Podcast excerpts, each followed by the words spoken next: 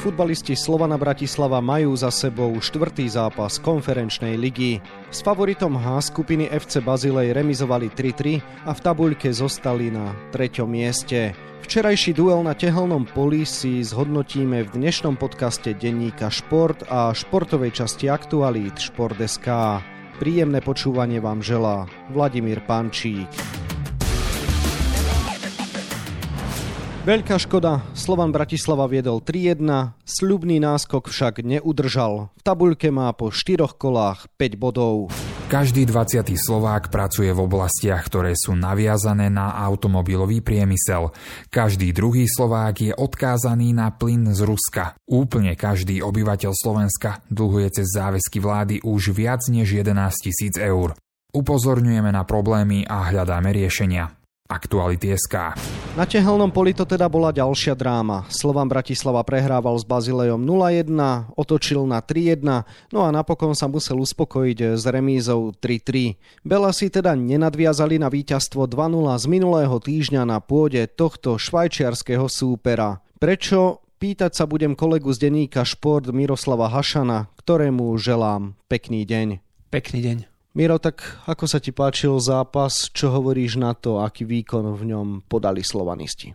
Bolo to dramatické, bolo vypredané tehelné pole, opäť výborná atmosféra a Slovan bol blízko k tomu, aby zopakoval triumf z Bazileja. Napokon sa mu to nepodarilo, čo je škoda, veľká škoda, ale stále ostáva v hre o postup, takže treba to brať z tej pozitívnej stránky a to je fakt, že ostáva v hre o postup. Skúsme si rozobrať ten zápasový film. Slovan Bratislava inkasoval doma opäť raz ako prvý. Prečo a aká bola z tvojho pohľadu reakcia na tento gól? Reakcia bola skvelá, aj keď trošku chvíľu trvalo Slovanu, kým sa otriasol. No a inkasoval, bolo to také nešťastný moment, pretože Bazile nebol lepší. Áno, ten zápas bol vyrovnaný, odohrával sa väčšinou medzi 16 Bolo to strašne súbojové. Nakoniec aj po zápase tréner hosti Alexander Frey to povedal, že Slovan by už nechcel stretnúť, lebo je to veľmi súbojové mužstvo a fyzicky je veľmi dobre pripravené a tak to aj bolo. Penalta vlastne to je malý moment, keď Abena trošku netakticky išiel s veľkou razanciou do toho odkopu a podľa mňa trošku netaktický celý ten jeho zákrok bol a bolo to vlastne taký zlomok, taký moment, taký okamih, ktorý ovplyvnil ten zápas. Bazilej potreboval bod z tehelného pola, zrazu vyhrával a bol na koni. No a Belasim sa nedarilo úplne až tak dostať do kuchyne bazilejskej, pred 16 do 16 hlavne. Napokon sa im to podarilo a bol to práve v minulosti veľmi kritizovaný Juraj Kucka, ktorý nakopol Slovan k otočke. Áno, ešte pred prestávkou vybojoval pokutový kop, z ktorého Vladimír Vajs mladší vyrovnal na 1-1 a po zmene strán po Čakvetadzeho rohovom kope skoroval na 2-1 hlavou. Ako si teda videl ten prínos Juraja Kucku z tvojho pohľadu? Bol to jeho najlepší zápas v Slovane a čím bol najmä prospešný predtým? Jednoznačne to bol najlepší jeho zápas v Belasom drese. Nie len tým, že bola na neho penalta, ale gól, ktorý strelil, to bol veľký gól. Tá hlavička bola výborná, on sa vynikajúco vyšplhal do vzduchu. Čakvetadze to veľmi dobre kopol, Slovan mal problémy so zahrávaním rohových kopov, v poslednom čase sa z nich dokázal presadzovať, ale tento bol naozaj veľmi dobre kopnutý, prudký center, do správneho miesta, vynikajúci výskok, výborná hlavička. Ale nielen to, Juraj Kucka operoval na obrovskom priestore, vyhrával množstvo osobných súbojov, zakladal útoky, dokázal sa dostať do 16 supera, zakončovať akcie, bolo ho cítiť v dobrom slova zmysle. V dôležitých momentoch bol dobrý bol v súbojoch, dobre čítal defenzívne hru, dokázal tú akciu rozvinúť, byť na jej začiatku, byť niekde v prostriedku, ba dokonca, ako som už spomínal, dostával sa aj do zakončenia. Skrátka, tento zápas mu chutil a podal naozaj kvalitný výkon. Slovan Bratislava potom pridal tretí gol, keď po kolmici Tigrana Barsegiana unikol Aleksandar Čavrič, loptu si dobre hodil do strany a lobom ponad brankára skóroval. Čavrič sa presadil v oboch zápasoch z FC Bazilej a to hral na hrote útoku, pritom je to vyškolený krídelník, tak e, ako by si opísal zase ten jeho prínos. Neraz sme ho kritizovali, dokonca sme sa aj vyjadrovali, že pluje na svoj talent, ale teraz bol v súšte týchto dvoch zápasov možno aj najlepší hráč Slovana. Fantasticky odohral tento dvojzápas. Vyslovene mu to sadlo pozícia deviatková stredného útočníka. Je to v modernom duchu, v modernom trende, lebo dnes už úplne tie klasické deviatky, povedzme ako je Lewandowski, vymierajú a aj tí najlepší hráči, ktorí hrajú na týchto pozíciách, to hrajú trochu inak. Čavrič, samozrejme, typologicky je to viac krídelník alebo viac taký útočník z kraja, ale je veľmi rýchly a tú rýchlosť dokáže využiť v nábehoch za obranu a zo stredu, keďže aj stopery sú pomalšie ako krajní obrancovia, sa tam častejšie a lepšie dostane. Ale on odvedol obrovské penzum práce, on to odpracoval, to bolo veľmi cenné. Okrem toho samozrejme dal dva góly a tie góly sú najdôležitejšie vo futbale a obidva góly boli fantastické v prvom zápase po Čakvetadzeho skvelej akcii, ale po kľúčke lavačkou loptu uložil do siete a teraz vynikajúce prebratie a ešte lepšie zakončenie, šikovný filigránsky lobík, povedla brankára, gól na 3-1 a vtedy všetko vyzeralo fantasticky, že takže Slovan vyhrá ten zápas a že jednoznačne, jednoznačne získa 6 bodov s Bazileom v dvojzápase. No a čo sa teda z tvojho pohľadu stalo, prečo Slovan neudržal vedenie 3-1? Dostal dva góly a prvý bol,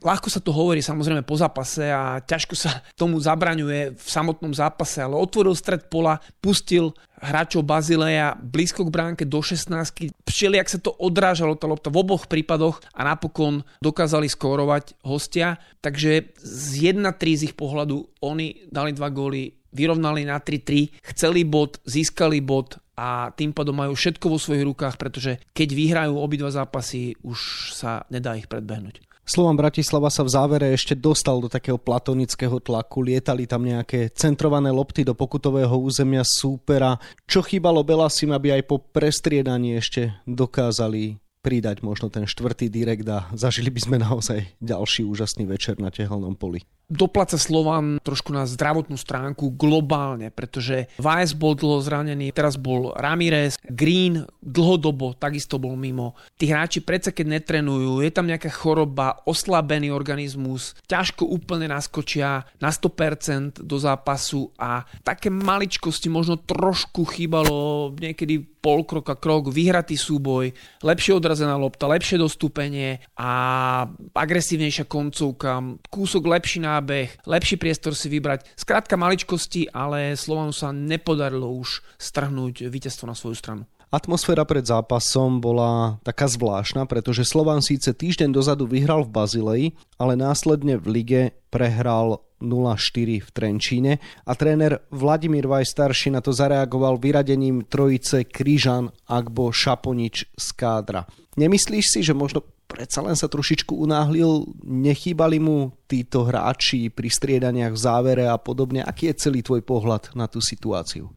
Nemám ten dojem, že úplne mu chýbali práve títo hráči, pretože Šaponič dostal tak strašne veľa šancí a už aj v Bazilei, keď nastúpil, on sa snažil, to nemožno mu to uprieť v Bazilei, ale bol taký bezradný, ako keby sám nevedel, čo má robiť, čo má zlepšiť, pretože v súbojoch dostával lopty, ktoré ťažko mohol uhrať, ale on nevedel si vybrať miesto. Jeho prínos pre mužstvo bol nedostatočný a to nehovorím o ligových zápasoch. Takže Šaponič vôbec nepresvedčil v posledných týždňoch ak už nepoviem, že mesiacoch, že si zaslúži šancu ďalšiu v tomto zápase, pretože bola by už x Ak bude skôr defenzívny stredopoliar a v tomto zápase, keď Slovan potreboval ešte v závere, povedzme, streliť gól, asi by nepriniesol tam to, čo sa od hráča ofenzívnejšie ladeného asi by žiadalo, čiže takisto nejako nechýbal. A Kryžan je stoper, čiže stoperov má Slovan dosť, vlastne Demarko sa nedostal do zostavy, takže tak by som to neformuloval, že títo hráči nejako chýbali. Skôr opakujem, možno ešte jedna taká iskrička, taký záblesk. A práve Čakvetadze už bol unavený, Vajzu už nebol na trávniku, Barsegian nebol na trávniku, to sú hráči, ktorí sú nositelia kvality ofenzívnej, slovanistickej a Green naopak po dlhšom zranení tiež mu chýbala tá iskra alebo niečo navyše, čo predtým, dajme tomu proti Olympiakosu ukázal. A teraz to nebol schopný vyťahnuť. Slovan Bratislava teda remizoval z FC Bazilej 3-3. V druhom súboji Žalgiris Vilnius zdolal prekvapujúco treba povedať Pionik Jerevan 2-1 a to zase premiešalo tabuľku, takže po štyroch kolách e, Bazilej vedie poradie H skupiny so 7 bodmi, druhý Pionik Jerevan má bodov 6, Slovan je tretí s 5 bodmi a štvrtý je Žalgiris Vilnius so 4 bodmi, ktorý teda dokázal tak trošku zamiešať z pozície outsidera teraz poradím. Slovan čakajú zápasy doma s Pionikom a vonku vo Vilniuse so Žalgirisom. Dva duely s top favoritom Bazileom má teda za sebou. Ako vidíš postupové šance? Pripomeňme, že víťaz skupiny postupuje priamo do 8 finále a druhý bude hrať playoff s niektorým z tretich tímov Európskej ligy. Šanca žije, Slovan to má vo vlastných rukách, čo sa týka druhého miesta. Pretože ak vyhra obidva zápasy, tak pri najhoršom bude druhý. Je tam aj šanca, že môže ešte vyhrať skupinu ale Bazilej si toto pravdepodobne postráži, hoci má pred Slovanom len dvojbodový náskok a horšie vzájomné zápasy, potrebuje získať minimálne 4 body, ale aj to len v prípade, keby Slovan tiež získal 4 body, pretože ak Slovan by vyhral obidva zápasy a Bazilej by získal len 4 body, Slovan by ho predbehol. Nie je to úplne optimálne vzhľadom na prvé miesto, ktoré by zaisťovalo priamy postup do 8 finále, ale stále je to živé a tréner Weiss to už hovoril po zápase v Bazilei, že podľa neho sa bude rozhodovať až v poslednom kole. Všetko tomu nasvedčuje, že to tak bude. Slovan samozrejme musí vyhrať doma nad Pionikom Jerevan, čo určite nebude ľahké, ale keď nevyhrá tento zápas, tak potom si ani nezaslúži, aby postupil, pretože keď dvakrát v dvoch zápasoch nedokáže vyhrať s Pionikom Jerevan, tak Jasné, Pionik je dobre organizovaný, ťažko sa proti nemu hrá, ale ak má Slovan mať ambície vyššie európske, musí tieto duely zvládnuť. Miro, posledná otázka na teba. Nech už to dopadne akokoľvek, či Slovan postúpi, či Slovan nepostúpi. Fakt je, že na zápas Bazileom bolo vypredané, že pravidelne chodí na Slovan viac ako 15 tisíc fanúšikov na európske zápasy a že ani na tých ligových dueloch nie sú tie návštevy úplne zlé, bežne príde 3 tisíc, 4 tisíc ľudí a podobne. Znamená to, že Slovan si naozaj týmito výkonmi dokázal pritiahnuť fanúšika na svoju stranu? Určite to znamená to, čo si povedal. Na druhej strane fanúšikovská základňa Slovana je obrovská, potenciál je obrovský, bavíme sa o slovenských pomeroch, nie o európskych, kde sú vypredané, ja neviem, 80 tisícové štadióny aj väčšie. A aj v zápase s Bazileom to bolo vidieť, teraz myslím v tom domácom, práve v pasáži na začiatku druhého polčasu, keď Slovan dal druhý gól a tretí gól, ktorý bol ukážkou moderného futbalu, kde Barsigan Kolmo vysunul Čavriča a Čavrič krásne tú akciu zakončil, ale už predtým tam Vajs e, mladší s Čakvetadzem na ľavej strane výborne podržali loptu, krásne zakombinovali, ukázali to, čo Bazilej vlastne neukázal za celý zápas, technickú ekvilibristiku a toto samozrejme sa fanúšikom Slovana páči, ale bežným divákom úplne nie všetci, ktorí boli na štadióne, boli iba fanúšikovia Slovana. Niektorí sa proste prišli pozrieť na futbal, prišli pozrieť na štadión, ale to je jedno s druhým, s tretím, so štvrtým, všetko spolu súvisí a tie návštevy sú krásne a je to fajn a môžeme sa z toho tešiť, že Európa sa hrá a ešte sa môže hrať vlastne aj v jarnej časti. Toľko kolega z denníka Šport Miroslav Hašan, ktorému ďakujem za rozhovor a Želám ešte pekný deň.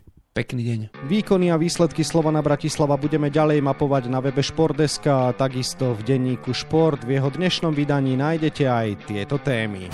Nepochopiteľné, takto zhodnotil generálny manažer futbalového AS Trenčín Robert Rybníček rozhodnutie o tom, že od sezóny 2024-25 nebude môcť žiadny ligový tím hrávať na umelej tráve. Nevylúčil, že to môže znamenať pre Trenčín nútený zostup do druhej ligy. Juraj Slavkovský sa stal vo veku 18 rokov, 6 mesiacov a 2 dní najmladším slovenským hokejistom, ktorý nastúpil v zápase NHL.